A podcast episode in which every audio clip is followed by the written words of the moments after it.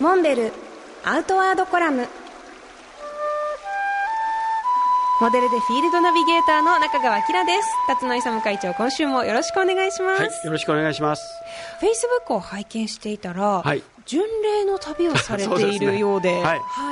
ちょくちょくやっているんですけどね。あそうなんですね、はい。まあ四国八十八箇所これもやっておりましてですね。あもう住んでらっしゃるええはい。いや88まだあの途中途回っ中てでらっすしけゃど。る途中なんえええですね、えまあ時間を見つけて、はいええ出かけて、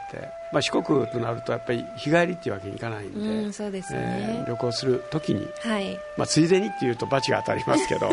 でも最近拝見したのは西国って書かれていて私知らなかったんあですがそうですか西国33箇所はいこれはね関西一円、まあ、和歌山の西岸都市はいっていうところから始まるんですけど、まあ、最後は岐阜の谷久美山かな、うんえーそこまで33か所京都奈良えー大阪滋賀ってはいいう全域にあるんですけど、うん知らなかったです、はい、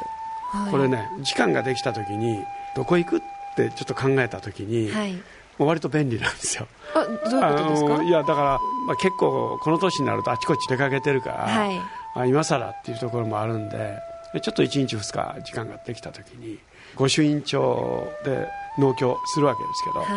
それをまあ言葉を選ばずに言えばスタンプラリーですよね、うんええあの一つ一つクリアしていく次はここ次結はここ構あのっていう達成感があって、はいええうんまあその旅の途上で、まあ、いろんな出会いがあったり、まあ、そこにまた旅がつながっていくんで。わあじゃあその巡礼とはいえきっかけをそこからいただいてその途中の出会いも楽しんでっていうこうそうですね旅の目的を一つもらっているようなイメそうーですジねですねあのそんな感じです基本的には弘法大師さんの、はいまあ、教えにのっとって、はいまあ、最後は高野山で決志願するんですけど、はいだからそこで亡くなった時にお軸とか農協帳を棺に入れてあとい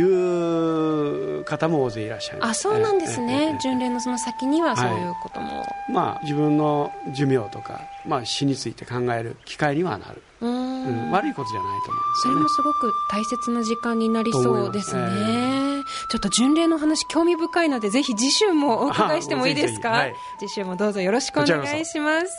モンベルアウトワードコラム辰野勇と中川きらがお送りしました次回もお楽しみに